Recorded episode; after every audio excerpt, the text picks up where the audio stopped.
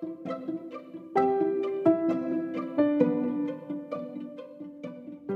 y'all. This is Jen, and welcome to Jen's Storytime Diverse Books for Kids. This episode was brought to you in part by my lovely patrons. Thank you.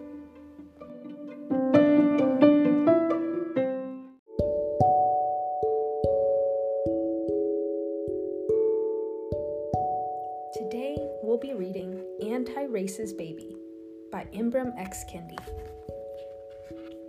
Anti racist baby is bred, not born. Anti racist baby is raised to make society transform.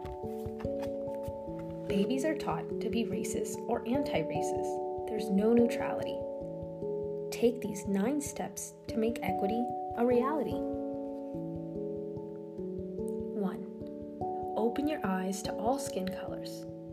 Anti racist baby learns all the colors. Not because race is true.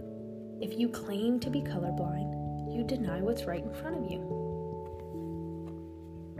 2. Use your words to talk about race. No one will see racism if we only stay silent. If we don't name racism, it won't stop being so violent. 3. Point at policies as the problem, not people. Some people get more while others get less because policies don't always grant equal access. 4. Shout, there's nothing wrong with the people. Even though all races are not treated the same, we are all human, anti racist baby can proclaim. 5. Celebrate all our differences. Anti racist baby doesn't see certain groups as better or worse. Anti racist baby loves a world that's truly diverse. 6.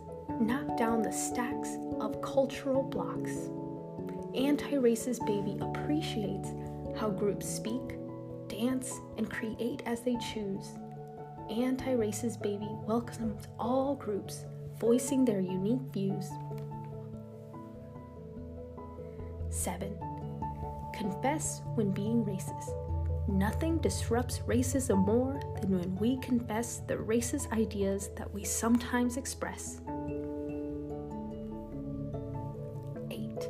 Grow to be an anti racist. Anti racist baby is always learning, changing, and growing. Anti racist baby stays curious about all people and isn't all knowing. 9. Believe we shall overcome racism. Anti racist baby is filled with the power to transcend, my friend, and doesn't judge a book by its cover, but reads until the end.